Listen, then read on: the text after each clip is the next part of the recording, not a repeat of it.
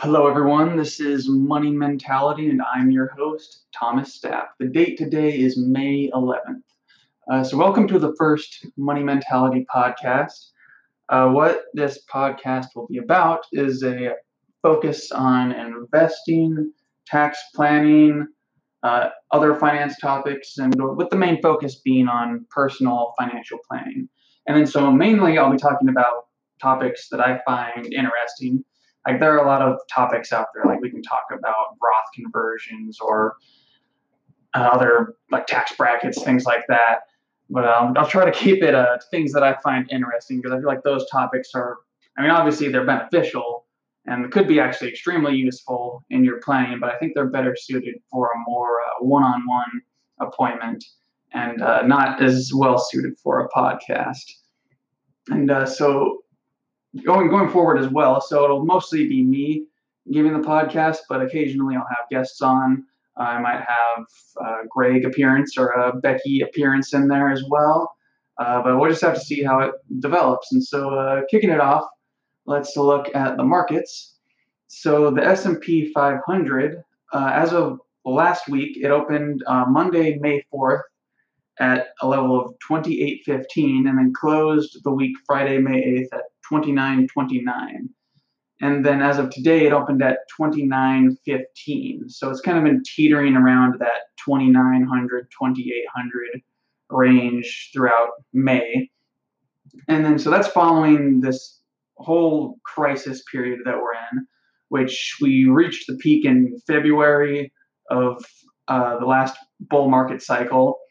And then we had a big crash down, which was the fastest drawdown in history, leading to about a negative 35% drop.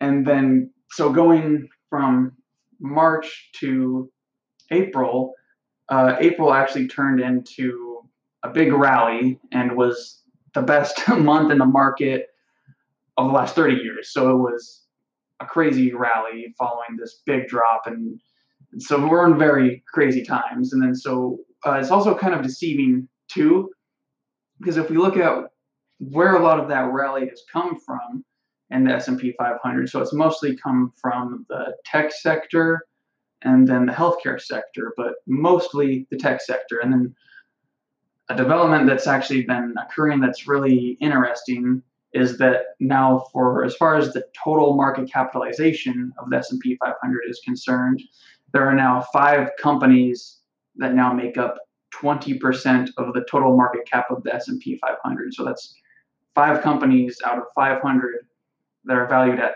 20% of that entire index. And so that's Facebook, Amazon, Apple, Microsoft, and Google. And so it's an interesting development. We'll have to see where that goes. It could be a bubble, or it could just be that everything else is still valued low and we'll have to catch up later on. We'll see. And then going to the disease that's been affecting everything, the coronavirus. Globally, as of today, May 11th, these numbers are all reported by Johns Hopkins University, by the way. So globally, the cases are reported at more than 4.1 million. Global deaths are at least 283,000.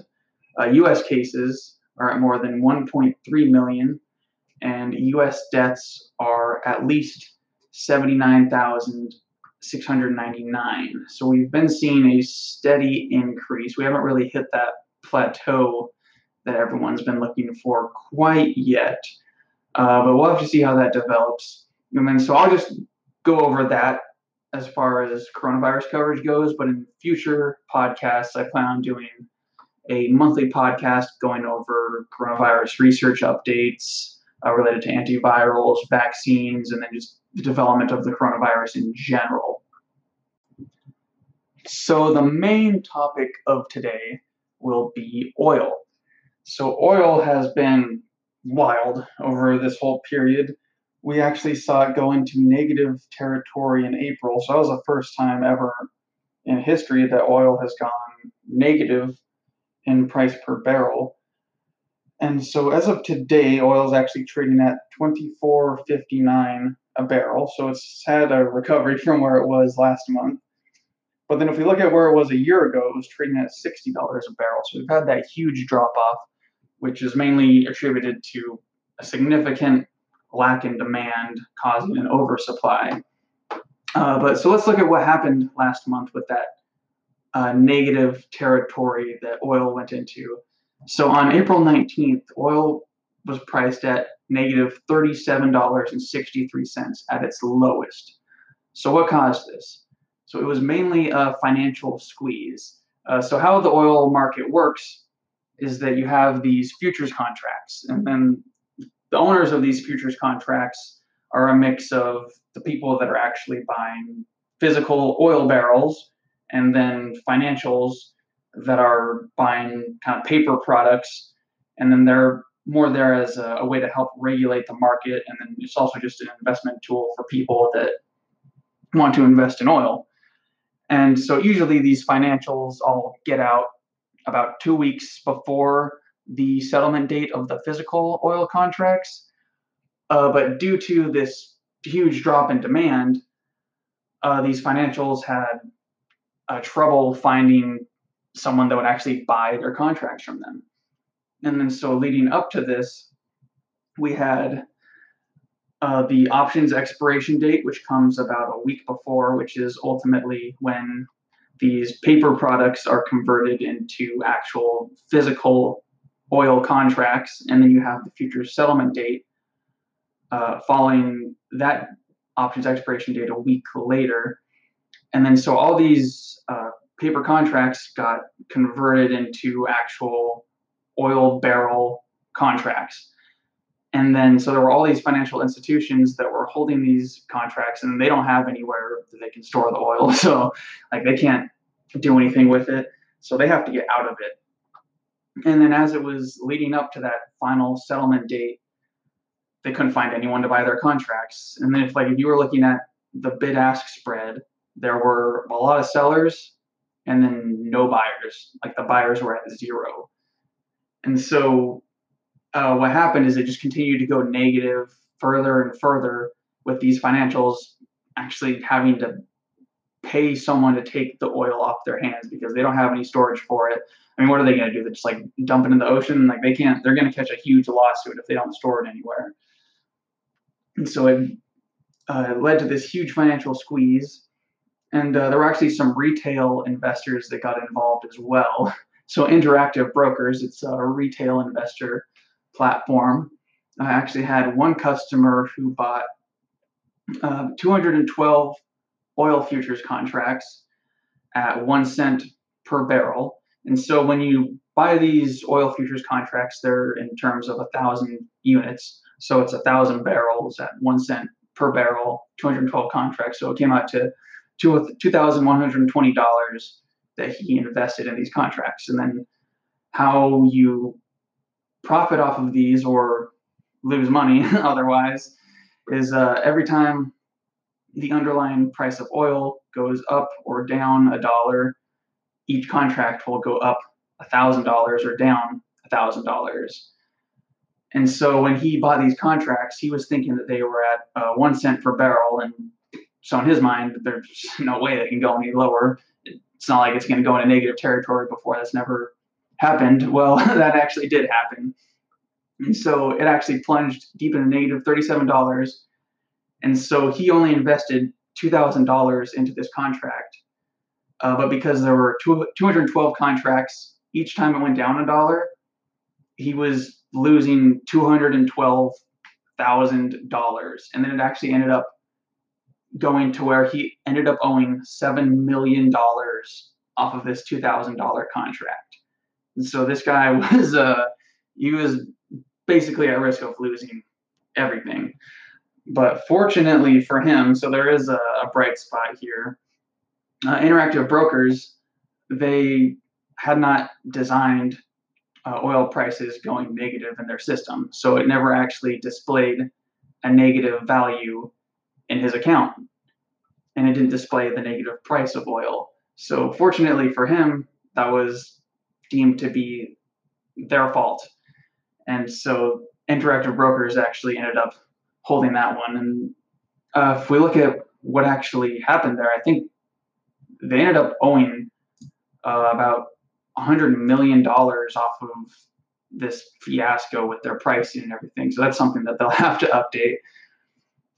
But, and then, so let's look, is there an opportunity for oil? Because it's still low, and it, obviously maybe a few years out from now, if it goes back to where it was last year at $60 a barrel, that's a huge difference. If it goes from 25 to 60, that's $35 of gain that you would have there, pretty much double your money. But is it actually double your money? Well, let's look at that.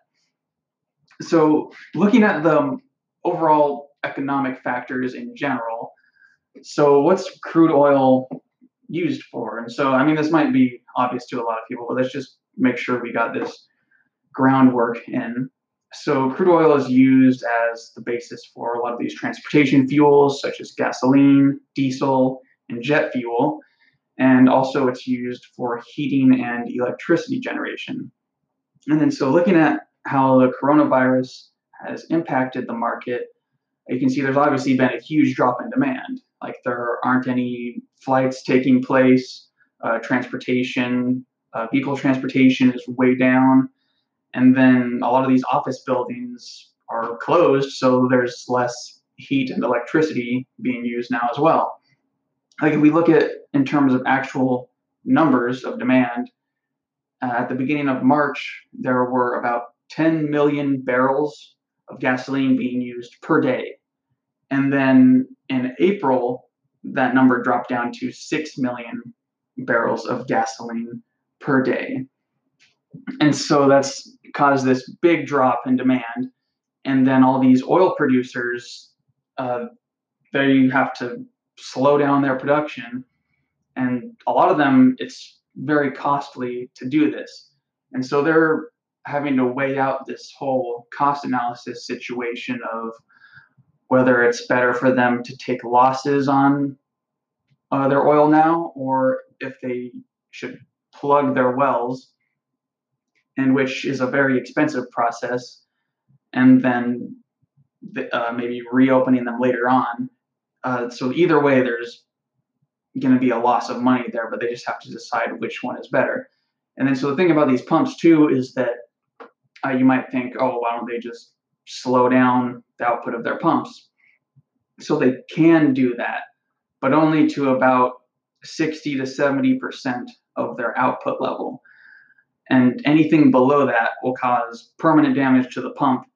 And then a lot of times what's happened is in the past when they have done that, when they've maybe decreased it to 30%, once they try to ramp it back up, it'll only go back to 50% of where it originally was at. So it causes permanent damage to the pump.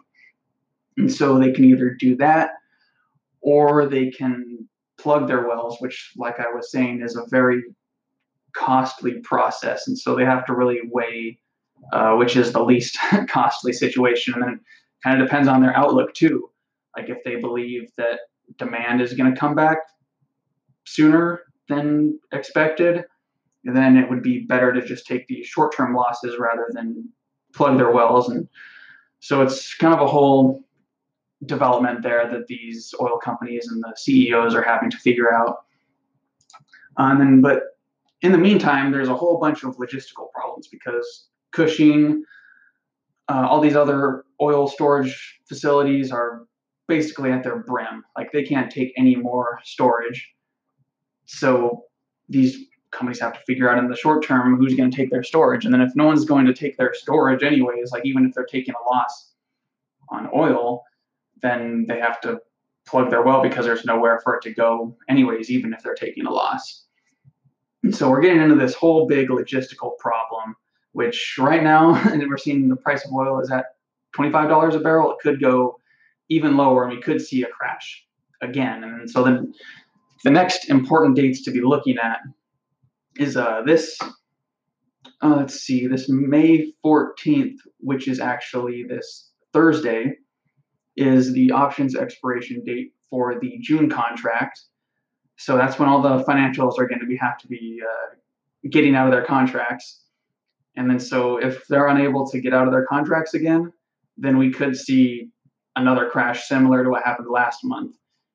And then by the time the settlement date happens, which is May 19th, they'll have to have that completely figured out. So right now we're kind of cruising along at 25, but once we hit that options expiration date at the 14th, then we're in between the 14th and the 19th, we're going to start seeing some action going on there. And so we'll have our answer then.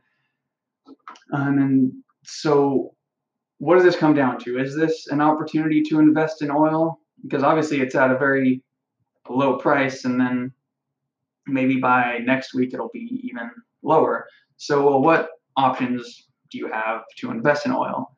Well, so you can invest directly in the futures market, which is very risky. Like I was talking about earlier, that investor at Interactive Brokers lost $7 million on a $2,000 investment. So there's something like that that could happen. But then it's also possible that it goes the other way, where on $2,000 of an investment, you make $7 million. So it could be a thing that goes either direction, but it's extremely risky. And then there are ETFs that trade on the futures market. And then so one really popular one is USO, or the United States Oil Fund. That one's been all over the news. So its main goal prior to this whole event was to track the spot price of oil as closely as possible. So they would be invested in a mix of the current month futures contracts, which would be June, and then the next month's futures contract, which would be July. So they'd be invested in a mix of those, with the goal that they would be tracking whatever the current price of oil is, also called the spot price. But as of right now, it's probably not a good idea to touch these products at all, because since the last oil crash, they've changed their holdings like 30 times. Because like I said, originally they were supposed to be in the front month contract and then that follow-up month contract, but now they're invested in 10 different months, and then they've even specified that they may invest in Brent futures contracts and then a variety of other futures contracts, because their main goal right now is, I guess, just to keep themselves afloat. So if you're investing in them with the reliance that they're going to track oil, well, they're not doing that anymore. So it's a situation that you should probably avoid. But what other options are there? So there's the individual company stocks, like you can invest in Exxon or Marathon or BP. Those are options. But the thing is, it's kind of hard to justify investing in these at all right now, because these companies have taken on a ton of debt. And then the thing is, if this conflict ends a lot faster than expected with the coronavirus, then it could be a good opportunity, actually. But the thing is, if the coronavirus goes on for the expected time frame, which is to where it's pushed into 2021 and then you have a vaccine by then the thing is, these companies will be taking on all this debt, and then they're going to be struggling to make a profit at all for several years, because they're going to be faced with this oversupply of oil combined with their debt situation. So they're going to be struggling to make profit. And then even going forward, we could see energy as a whole industry transitioning to more clean energy. So oil could be going down in terms of that development. But I mean, it could be a good opportunity, because they're really low right now, but there's a good chance that they'll go even lower before they go up. And then what other opportunities are there? Well, there's also these tanker stocks. So because we've been having such a big demand decrease, there's been this huge demand for storage. And Cushing, which is the Oklahoma storage facility, which is the largest oil storage facility in the US, is basically at the brim. So there can't be any more storage there. So what other options do these oil companies have? Well, they have these oil tankers, which are these ships that are parked out in the Gulf of Mexico and throughout different places in the world that produce oil. And a lot of these ships, they come in different sizes. So they can, like, smaller ones can store 1 million barrels of oil. And then the larger ones can store 4 million barrels of oil up to that's the largest size, I believe. And then so recently, some of these tankers have released their earnings. They actually had double their expected earnings. So they could be a good option for a short-term investment because they had these earnings release, but their stock price actually went down because the market's been weird and there's been a lot of data that's being interpreted all these different ways right now. And so they could be a good short-term investment, but if you're a long-term investor, I would not recommend them because there's a good chance that this oil situation will be turned around by next year, and then they'll just have this 1 year of good earnings, and then they'll be decreasing in value after that. So it really depends on your situation. That could be the best short-term investment, but it's hard to say. And then, like everything, it's you can't really predict the future exactly. You can have these ideas, but investing's kind of going with the situation we have right now, and they're going with the best outlook. So that's the gist of what's going on with oil right now. From what I've been hearing, we still haven't hit the bottom yet, but it really depends. Maybe we have. Maybe that negative $37 was the bottom. And then when I'm referring to bottom, I'm more so talking about the actual companies behind oil. But we'll really have to see. And like I said, the important dates to follow right now are this Thursday, May 14th, and then next week, May 19th, because those are the dates of the options expiration date and then the final settlement date, because that's where everything will really start to unfold, and we'll see where the long-term outlook is playing out more clearly after that. And then if you have any questions about any of this or any questions about anything else, feel free to contact me. And then have a good rest of your day, everyone. The content in this presentation is provided solely for informational and entertainment purposes. You should consult a tax professional about any tax consequences and a licensed investment professional prior to making any investment decision. No statement within this presentation should be construed as a recommendation to buy or sell a security or provide any investment advice.